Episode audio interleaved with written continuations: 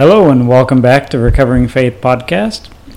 I initially had something else planned for today, but I had one of those days where I had everything ready to go and I was about ready to record, and then I somehow deleted all of my notes and everything that I had written.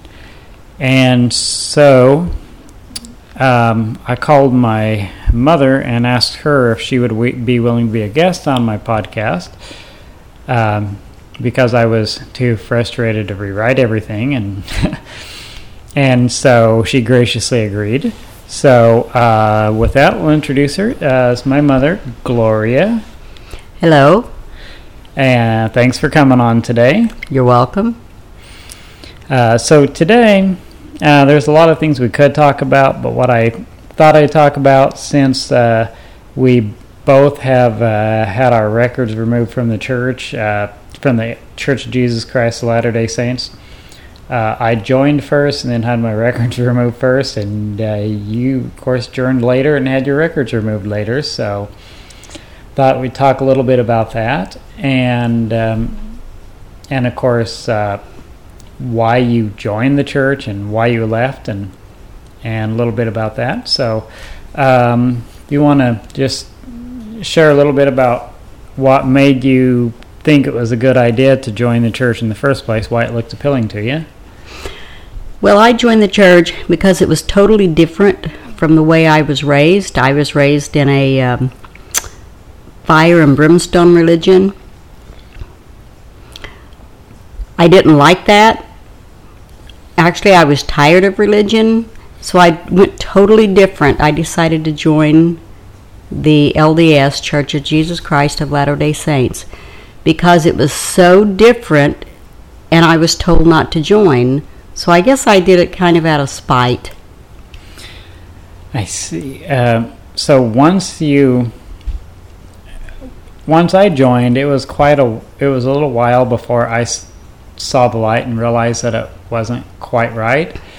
But you never did seem so much to really truly believe in the church. Um, is uh, is that accurate? That is accurate. I never did believe in it. Um, so if you didn't really believe in it, what, uh, why did you go through all the motions and do everything they asked you to? Well, I wanted to feel feel like I belonged. I was in a way kind of lost, and I needed to feel like I belonged to something. And so, since everybody in Idaho was LDS, I kind of felt like I belonged. Although I felt out of place, I still felt in a way like I belonged. So I went through the motions, and it just kept getting harder and harder and harder to keep lying to myself that I believed it. So what was your biggest issue with the church most of the time? Joseph Smith. They put too many emphasis on Joseph Smith and none on Jesus Christ. They worship him like he is a god. And when I was in Relief Society, and a woman stood up, started crying and saying that nobody will be saved unless they first go through Joseph Smith, I about jumped out of my chair, and my husband had to hold me down. Well, there's a a lot of the current members of the church don't actually know that the church has that as doctrine. Uh, as far as uh, having to have the approval of Joseph Smith to be saved, I didn't know about that until I went on my mission and went to the MTC, and it was in the official training manual, uh, which is actually a quote from Brigham Young uh, that says that Joseph Smith holds the keys of this dispensation, and no man or woman will enter into the celestial kingdom of God without the consent of Joseph Smith. And or even on some of the missionaries on my mission, I'd ask them, I'd say the church believes that, and they said, no, it doesn't. I said, yeah, it does. Haven't you read your uh, manual? And of course, they didn't. Most of the missionaries didn't do the kind of study they were supposed to. So when I showed them, they were surprised. Well, I never really believed in it, but when that was said, it just really turned my stomach. And then I started studying and finding so many flaws. And I would show them to my husband, and he would get upset because I would show them to him. and he would say, You're just causing trouble. And I would say, No, this is what happens. And he says, No, the devil's just working very hard. And I said, No, he isn't. So Tom, obviously, Tom wasn't my isn't my father, and uh, he was in the church his whole life, and it was through the church that you met him Yes. at a singles older singles dance, wasn't it? Yes, older singles dance. Okay. Uh, so when shortly after I joined the church, I had decided uh, that it was a good idea to serve a mission. What did you think when I told you I was going to serve a mission? Well, first I wondered who got to you and brainwashed you. And then I thought, well, maybe it will be good for you to be gone for two years. But I hated the fact that the church had you in their claws. It really bothered me. I prayed for you a lot that you would see the light. Well, I'd talked about this a lot in previous episodes, but um, I wasn't happy on my mission because I was trying to do the, be the absolute best missionary I could and following all the rules and doing everything I was supposed to. But at the same time, it didn't seem like I was what it was quite right, and I was deeply depressed on my mission. Uh, could you sense that at all in my letters? I, I- I tried to hide it. But I could sense it, and I knew you weren't happy at all. I knew things were bothering you, and I could sense that in your letters, the things you, you would say. And I always worried about you that uh, it would bother you so bad that you might get in a fight with the other missionaries or get in trouble with your mission president. Oh, I got I had I had a few disagreements with the mission president and um, some of the other missionaries. Uh, they didn't. Other missionaries didn't like 'em- that I made them follow the rules, and the mission president didn't like it that I questioned the rules. See, I always followed the rules, but I questioned them. Yes. I was told while you were, on your mission that uh, I owed $1,800 for a dentist. And I said, What dentist? Well, the dentist Jean went to. I said, I didn't know anything about it. I said, Yes, you owe it. And I said, No, you sent him on your mission. You pay it. Oh, yeah. In fact, um, there was uh, one time that I, a couple of times that I considered going home on my, from my mission, and uh, one of the times was when there was a particular point of doctrine that is kind of a touchy, and the church doesn't like people who aren't in the church to know they believe it, which is that uh, people can, the church believes that people can become gods someday, and that God used to be a man. And I asked my mission president if he, uh, what I was supposed to tell people if they asked that we believe that, and he said, "Tell them we don't believe it." And I said, "But we do believe that, President." And he said, "Yes, we do." So basically, he outright told me to lie to people about the church's doctrine, and that bothered me a lot. So, uh, yeah. I can see how that bothered you. And another thing that bothered me is because they always talked about polygamy. Tom, my late husband, always said that God was going to bring polygamy back. And I looked at him and said, Now, why would God bring something back that he never started in the first place? I said, That was because of men. They wanted to play around, and so they just said, God said. I said, God didn't have anything to do with it. Yeah, there's a, there's a, actually I've talked to a lot of people that have started to leave the church because of polygamy. I mean, obviously, church hasn't practiced it in a hundred years, but but a lot of people have left it because it's because uh, the church believes that it's practiced in heaven. Uh, but you know, moving on, you know, but just for my mission, when I went to went to the temple, I remember on the way to the temple, uh, I rode with Tom, and he was telling me it was going to be such a spiritual experience and and everything. And so I go to the temple, and they have me dressed in these funny clothes, and they're touching me places I didn't think they should be touching me, and all this kind of stuff. And then and then when we get to the main part of the temple ceremony, and I say, uh, and we start chanting and stuff, and I said to myself, "Holy cow, I'm in a cult." But I immediately felt like I was sinning because I had was questioning it and and uh, felt bad. Like, felt like I was sinning because I was questioning the temple, and uh, thought there must be something wrong with me because it didn't seem like a real spiritual experience, like everybody said. Uh, what kind of what kind of experience did you have in the temple the first time? What do you think of it? Well, it was kind of eerie. I went in there, and first thing I said, Well, I want to sit by my husband. And they said, No, men and women can't sit together. And I said, Okay. And they were sit- telling us to say the chants, and I would be humming as they were saying it. I go hum dum dum dum dum dum, and I never would repeat it because I thought, no, I'm not going to do that. I see. Well, so you, um, for a while, I kind of bought the whole line of the church, uh, hook, line, and sinker. And uh, obviously, you never did. No, when the stake president asked me, Are you worthy to go to the temple? I said, I'm every bit as worthy as you are. And he said, Okay. Uh, uh, one of the things that really bothered me too is in fact very one of the early things that started causing me to doubt the church is my patriarchal blessing. Basically, the only things that it was supposed to be inspired and everything, but the only things that he talked about were things that I had told him, and then uh, the specific things that he told me that, that were supposed to happen, of course, didn't, and except for the mission, of course.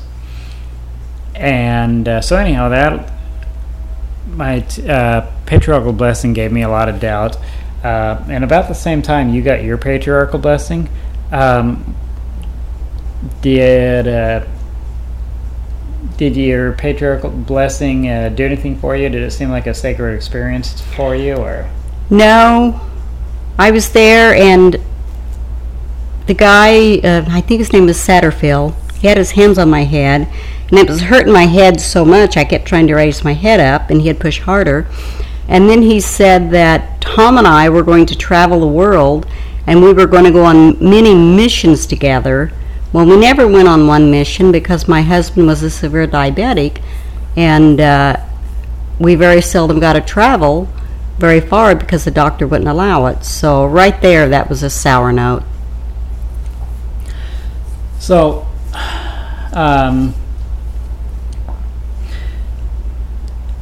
so after, so you mostly stayed in the church because of Tom, I guess. Then I mostly stayed because of Tom, and then there towards the end, I would tell him, Well, if you want to go to church, you go ahead, but I'm not going to. So he actually quit going to church because I wouldn't go. Of course, uh, with Tom, I noticed uh, that's uh, with him. It was the same with a lot of members that say they're active. Um, that they pick and choose the, the rules they want to follow. A good example of that is uh, the church stresses for general conference. They say that the priesthood session is the most important session for a man, and that every man should go to the priesthood session. Well, I would always come by and ask him if he wanted to go to the priesthood session with me, and he'd say no. And I say, "Well, I'll buy you ice cream," and he'd still say no. And you know, nothing I could do would get him to go to the priesthood session. He just wouldn't do it. And I always thought, well, if if the church is so important and everything they say is the word of God, why is it uh, so difficult to get people who say they believe it to follow these rules? That's true. I noticed there was a lot of that going on. And on uh, football Sundays, Tom would always leave early because he wanted to watch football. Some Sundays, he wouldn't go to church because it interfered with the church time, so he'd just stay home so he could watch football. Yeah, that's uh, obviously the church doesn't approve of that, but there's a lot of people who would do it. I had a, I had a, in a singles ward, I had a bishop that uh, he was really into football, and his wife wouldn't let him watch football on Sunday because it was Sunday, and so he would uh, set, record it, and then he would get up really early before work, and on Monday morning and watch the football before he went to work because otherwise he'd get to work and everybody would run it for him, and so so he'd wind up getting up at like four in the morning so he could watch the football game. That's dedication, I'll tell you, to football. Well, I wasn't in the in crowd in my church, I did a lot of things and said a lot of things. And one fast and testimony Sunday, I got up and I said, Do you know why there's so much murder and starvation and mayhem in the world? And I waited a minute and I said, That's because God is too concerned if Mormons drink coffee or not. It's taking all of his time. He doesn't have time for anything else.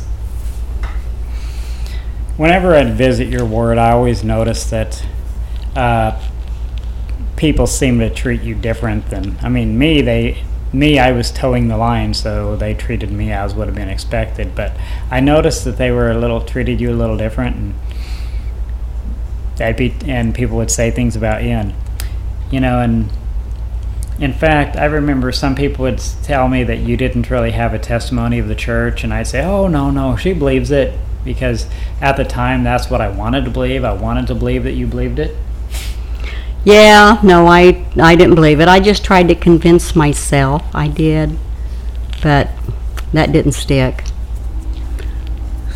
I would tell Tom that I didn't believe in it, that I didn't believe in Joseph Smith, and he'd get really upset and say, "Well, you can't go to heaven." I said, "Well, where in the Bible does it say I have to believe in Joseph Smith to be saved?" Well, you know, with the way the church is set up, uh, a lot of people. Actually, I'm in a couple of different uh, ex-Mormon groups. One of them is ex-Mormon Christians, but the other one is just ex-Mormon. And there's a the majority of the people in the other in the ex-Mormon group uh, have completely lost all faith once they left the church, because the church has it set up so that one, that if you really believe in the church and then you lose your testimony of the church, then you think that there's nothing else out there. And I was there for for a while.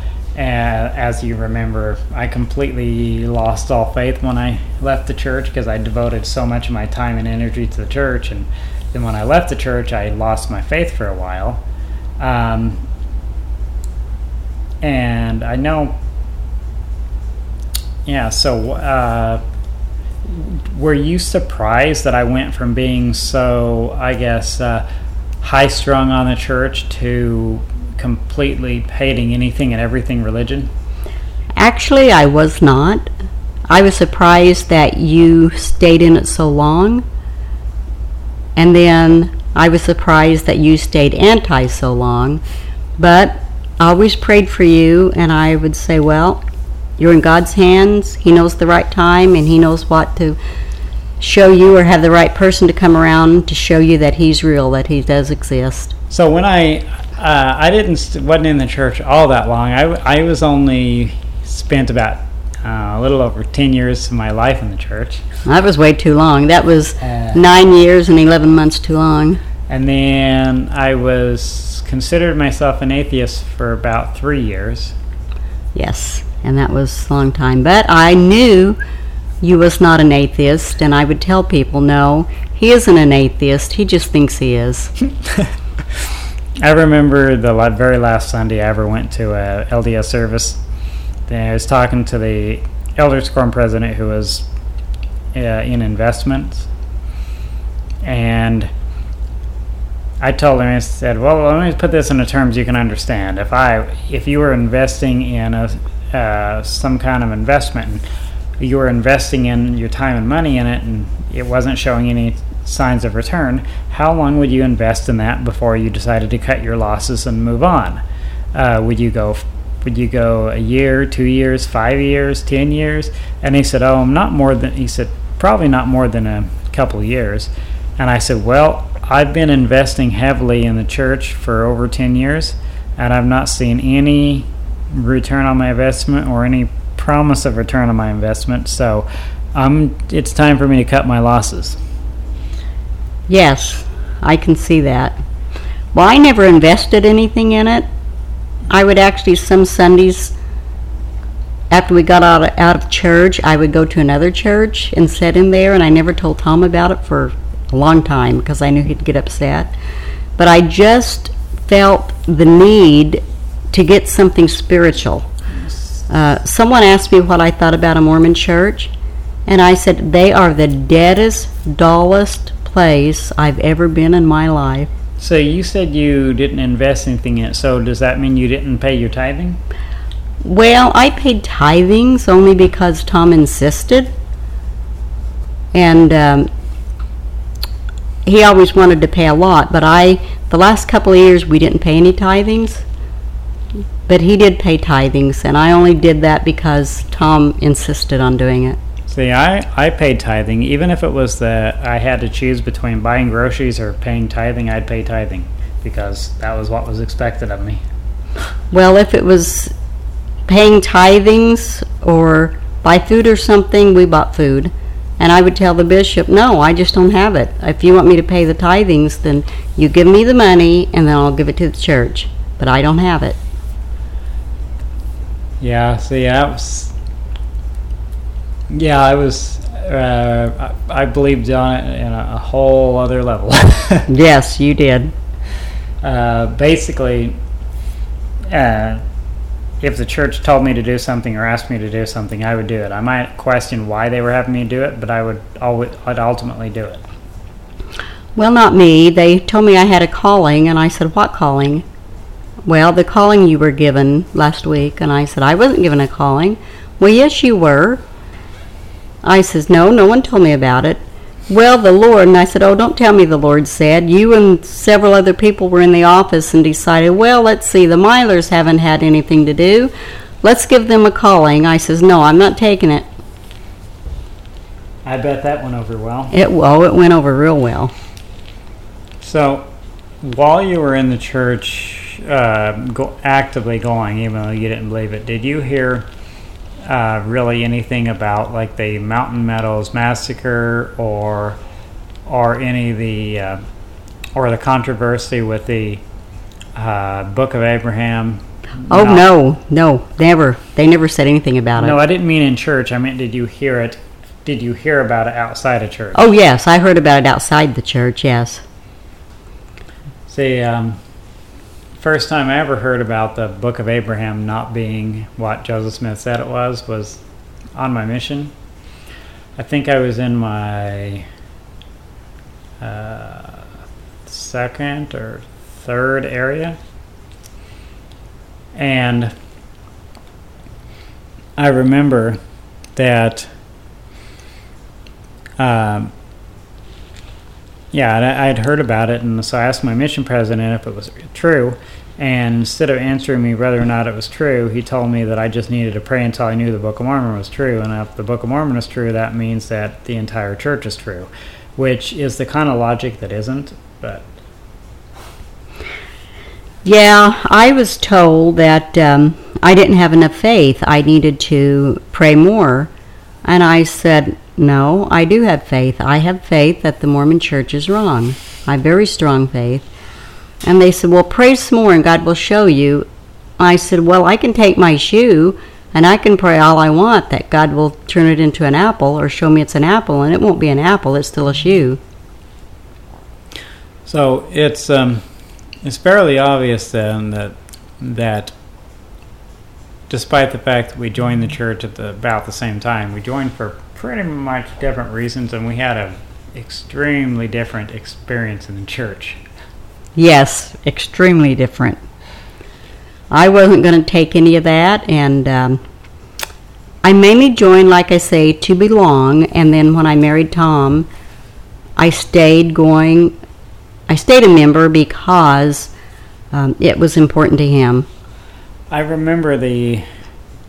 Uh, I remember at one point, my stake president. I had asked. Well, I asked my bishop a question, and he didn't know, so he sent me to my stake president, and I asked my stake president, and he has a response. He said, "Well, brother Curl, I don't know the answer to that question, but if you keep asking questions like that, I'm going to be forced to excommunicate you." and that really struck me. I mean, I wasn't trying to cause trouble, and I wasn't. Uh, I just wanted answers, and at the time, just the very thought of being excommunicated from the church scared me because I thought that being in the church was the only way to get to heaven, because that's what they teach, or at least the only way to get to the higher levels of heaven, like the Mormon Church teaches, and and I thought, well, being excommunicated would mean that I would, would probably go to what they call outer darkness or something. And anyway, and and I thought, no, just for asking, just for asking questions. Yeah, they were like that. Well, I'm actually surprised I did not get excommunicated with all the things that I would say and do. I think they were kind of afraid. Maybe I was like a uh, ticking time bomb. They didn't know what I would do. So um, they kind of walked easy around me. But Well- I am surprised they didn't excommunicate me. Well, it seems odd because like you almost acted like you were trying to get them to kick you out, and they didn't do anything. And me, I wasn't trying to get kicked out, and I really believed it, and I just wanted some answers to some questions that bothered me because I thought, well, if I know the answers, it'll increase my faith. And um, of course, uh, I discovered later that it's because they don't want you to see the man behind the curtain. Yes, they don't want you to see the man behind the curtain. But at first, I just thought, well, if I don't, you know, I, if I know the answers, I'll have more faith. But it turned out, the more I learned about the church, the more the uh, less faith I had in it. I would ask questions. I would say, How come, you know, this? How come this? And they would say, Well, you're just not supposed to ask questions. You're just about, supposed to believe what we tell you. I said, No, I'm not going to believe what you tell me because I want to know why this happened. And they never would tell me. So, did um, uh, I don't remember if I've ever asked this, but while I was on my mission, did you ever talk to my mission president or get any letters from my mission president or anything like that? I got a couple of letters from your mission president, but I never talked to him personally. Yeah, I didn't. I didn't really know. All I knew is that at some point, uh, I know you came to visit Hawaii while I was on my mission, and I remember my mission president told me that you were coming and said that he was going to make sure that we didn't, that you didn't see me while I was there, while you were there. Yeah, and I didn't try to see you. I knew that you couldn't, so we didn't ask or anything. We I purposely went to places where I didn't think you would be. I didn't want to cause any trouble. That's you didn't want to cause any trouble. Well, basically, you didn't want to try. You'd like to cause trouble. You just didn't want to cause any trouble for me. Well, that's true. that's true. Because from all you've been talking about before, you at least in your own word, you liked to cause trouble. Well, I did. I, I caused a lot of trouble. Um, the prayer cloth was one thing. My mother was Pentecost, and she believed, or is Pentecost, I should say, and she believes in the prayer cloth. So when Tom was in the hospital, she sent a prayer cloth. And the uh, bishop, stake president, and the counselor and the second counselor came over. And I was talking about the prayer cloth, and they said, Oh, you can't do that. That's of the devil. And I said, No, it isn't. And they said, Yes, it is. You can't do that. You need to get permission from Salt Lake City. I said, I don't have to get permission from Salt Lake City. They said, Yes, you do. I said, No. If I want to give it to him, I'm gonna I'm gonna give it to him. And then I said, You don't even believe in your own Bible, do you? Well, yes, we do. I said, No, you don't. Because Joseph Smith prayed over a handkerchief and had Brigham Young take it to some people, and it was as if he was touching them. I said, uh, So no. And they said, Well, you're going to do what you're going to do anyway, aren't you? And I said, Yes, I am. Well, yeah, but the thing I think about that is that because Joseph Smith was in their mind authorized because he was the prophet. So Yeah, they thought it was un, with unholy hands that uh, prayed over that because it was not a Mormon church. Well, it's not just the rules are fairly stringent in the church. It can't just be uh, somebody in the church, even or not even a priesthood holder. You know, you have to be certain authorized people to do certain authorized things, and because they're all about their rules, and if you're not a the authorized person to do the certain thing, then it doesn't count. Yeah, I know, but I wasn't going to let them tell me that I could not do that, what I could and could not do. there was it was it was actually uh, funny to think about it there um, i remember I, I was always following the rules, and sometimes I would. I, I tried not to harass you about it, but I always thought that you weren't following enough of the rules, and and of course on my mission I followed all the rules, even if I thought the rules were stupid. And when I'd meet somebody who had left the church, I thought, man, that was stupid. I don't know why they would have left the church, and and. Uh, one time on my mission, I don't know if I ever told you about this in a letter or told you about it later, but uh, it was in Honolulu, up in this uh, fancy neighborhood. In fact, if I were to go to Honolulu now, I could point out the exact house, but I was knocking on doors, which is, by the way, the mo- the least effective way of finding people who to join the church. I think they just wanted to keep us busy. But anyhow, going door to door, knocking on doors, and this one lady answered the door, and after talking to her for a while, she told me uh, she didn't say this to my mission companion, which I thought it was curious, but she told me she said uh, she said in ten years you're not going to be a member of that church. Or no, I guess she said, yeah, yeah, I think it was ten years. She said she said in ten years you won't be a member of that church, and I said. I told her, I said, yes, I will. I said, in fact, I'm going to come back with my, I said, I'll come back someday with my kids or grandkids and uh, I'll still be in the church. And uh, you know, I thought for, had forgotten about that for years, and then at some point after I had left the church, I was going back reading my journal on my mission that I wrote on my mission, and I came across that, and I'm like, huh, what do you know? She was right. Yes, you did tell me about that. Well, I know that uh, for a while, when I would have the the uh, visiting teachers or home teachers come over, I would hide the coffee pot because I didn't believe in drinking coffee, and so I would hide it. You must have hid the coffee pot from me too, because I never did see it at your house. Yeah, I used to. I kept it hid under the cabinet. and then one day I thought, why am I hiding the coffee pot? And so I started leaving it out, and I, I got uh, flack over that. I'll tell you for sure. Yeah, because I never did see a coffee pot at your house or any evidence of it. So I figure you, if you were drinking it, you must have hid it from me. Because I mean, I probably would have said something. I'm, oh, actually, I'm sure I would have. Oh yeah, yeah. You would say something to me because when I'd stop at McDonald's, I'd get a coffee, and you'd get on to me for drinking a coffee. Uh,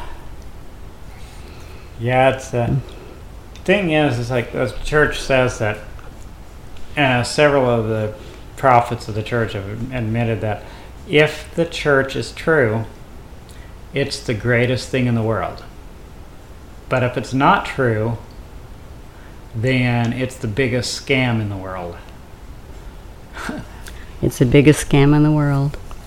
And so, it just so your your whole time in the church was there ever a time that you even kind of thought it was true? No, I never thought it was true because I never felt it and I knew that it couldn't be true when they worshiped a person instead of God.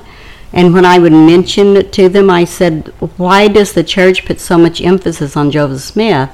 And they said, Well, because that is the church. And I said, Yeah, but it should be Jesus. And so, no, I never believed any of it.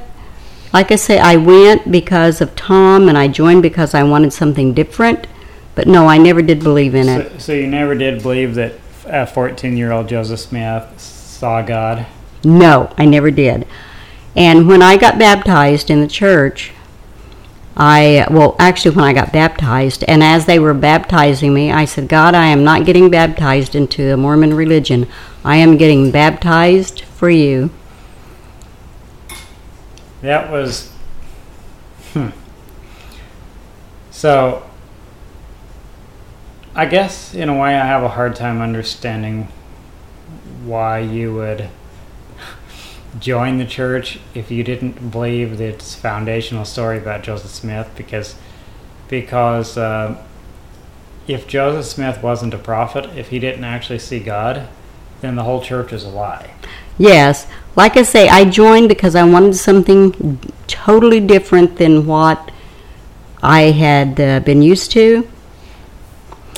But I knew right away that I didn't believe in it, and I guess it just I guess a status symbol. You know, everyone's Mormon, and you you can say, well, yeah, I'm Mormon too.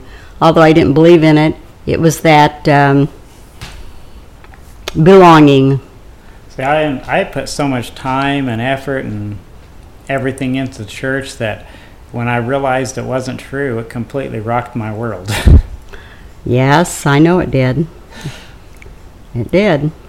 But I'm glad that you saw the light and that you're where you are now. You're in a good place. Like when I was when I was on my mission, I would have never thought that I would ever be hosting a Christian podcast, especially a Christian podcast that is uh, uh, not favorable toward Mormonism. Uh, fact, on my mission, I didn't know what a podcast was, but but I mean, really, I never I never thought that I would ever leave the church. I had several people actually tell me I would leave the church someday, and I and I didn't believe them.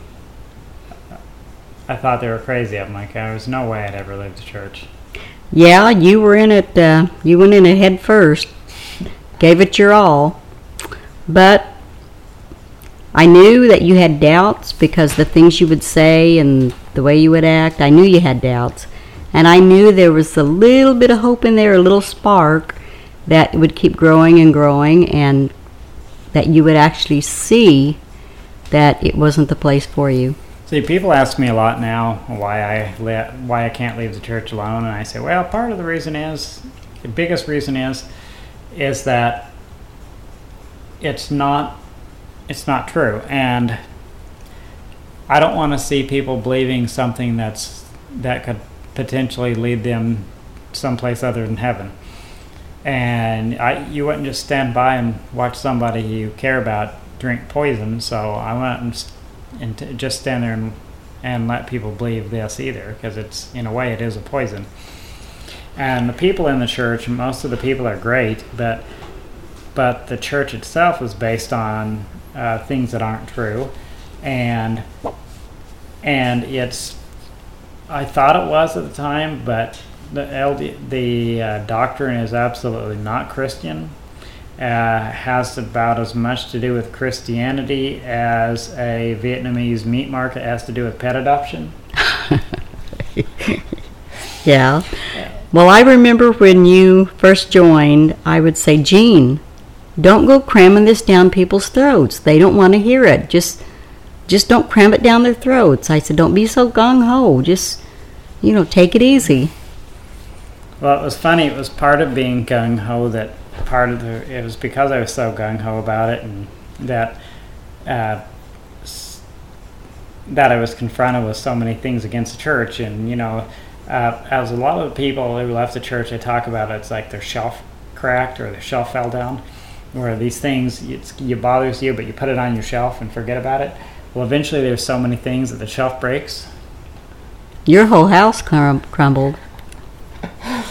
Yeah, pretty much. but you know, now the big reason I talk about Mormonism a lot is because see, true Christianity is is it's all about what God did for us. I mean, if you read the Bible, we can't save ourselves. That our best works are basically just like filthy rags, and uh, nothing, nothing we can do will ever earn earn having to earn our salvation.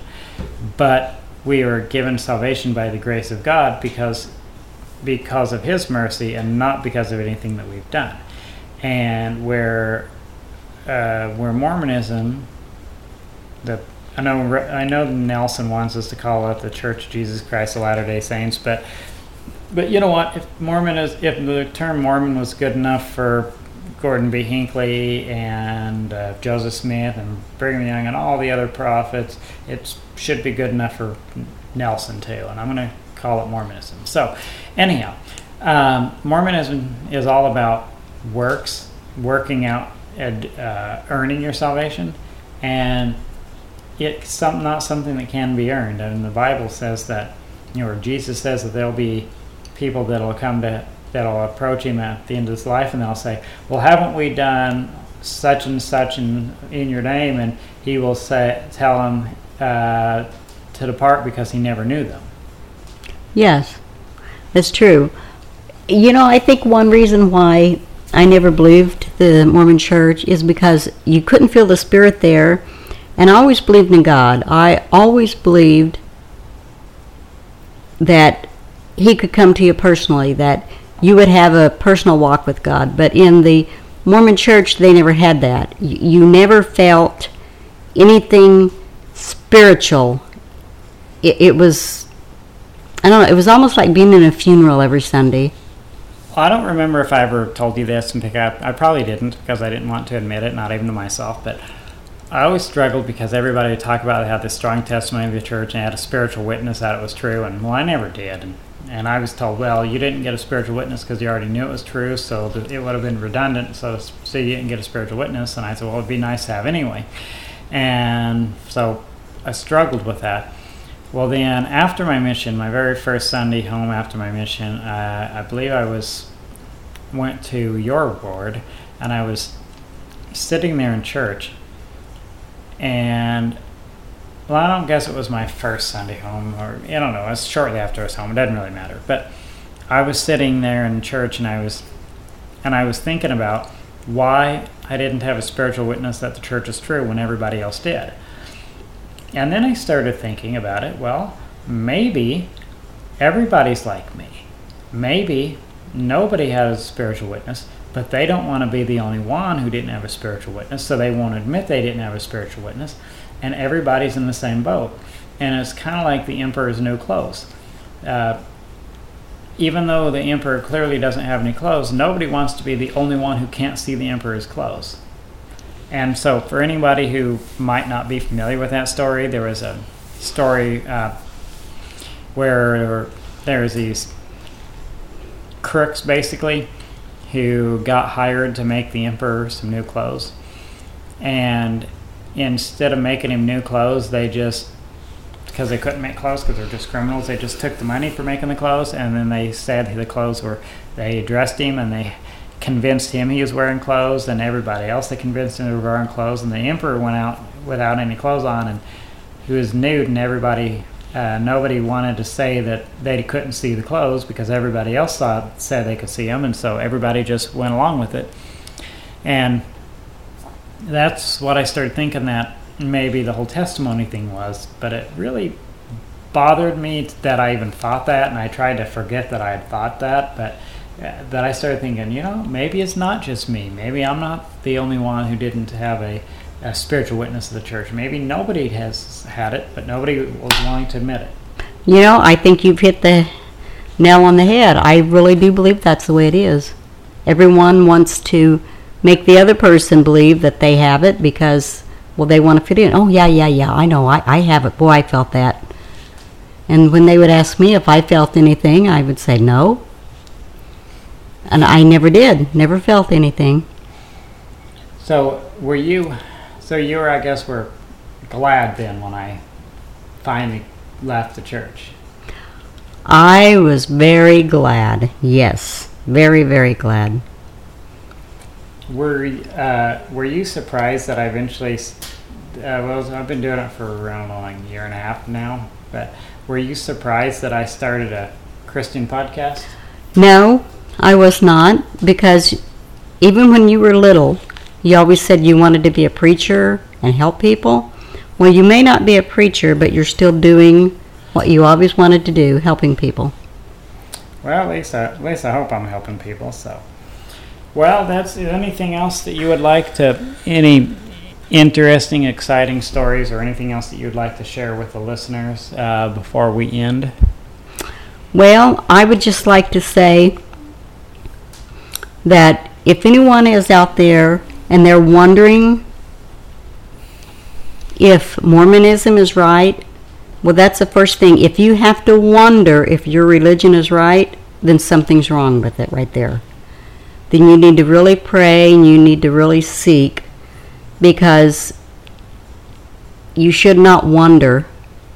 It should not even cross your mind if your religion is right. Well, you know, um, pretty much, except for like the last four years, pretty much my entire adult life, I've been a bus driver.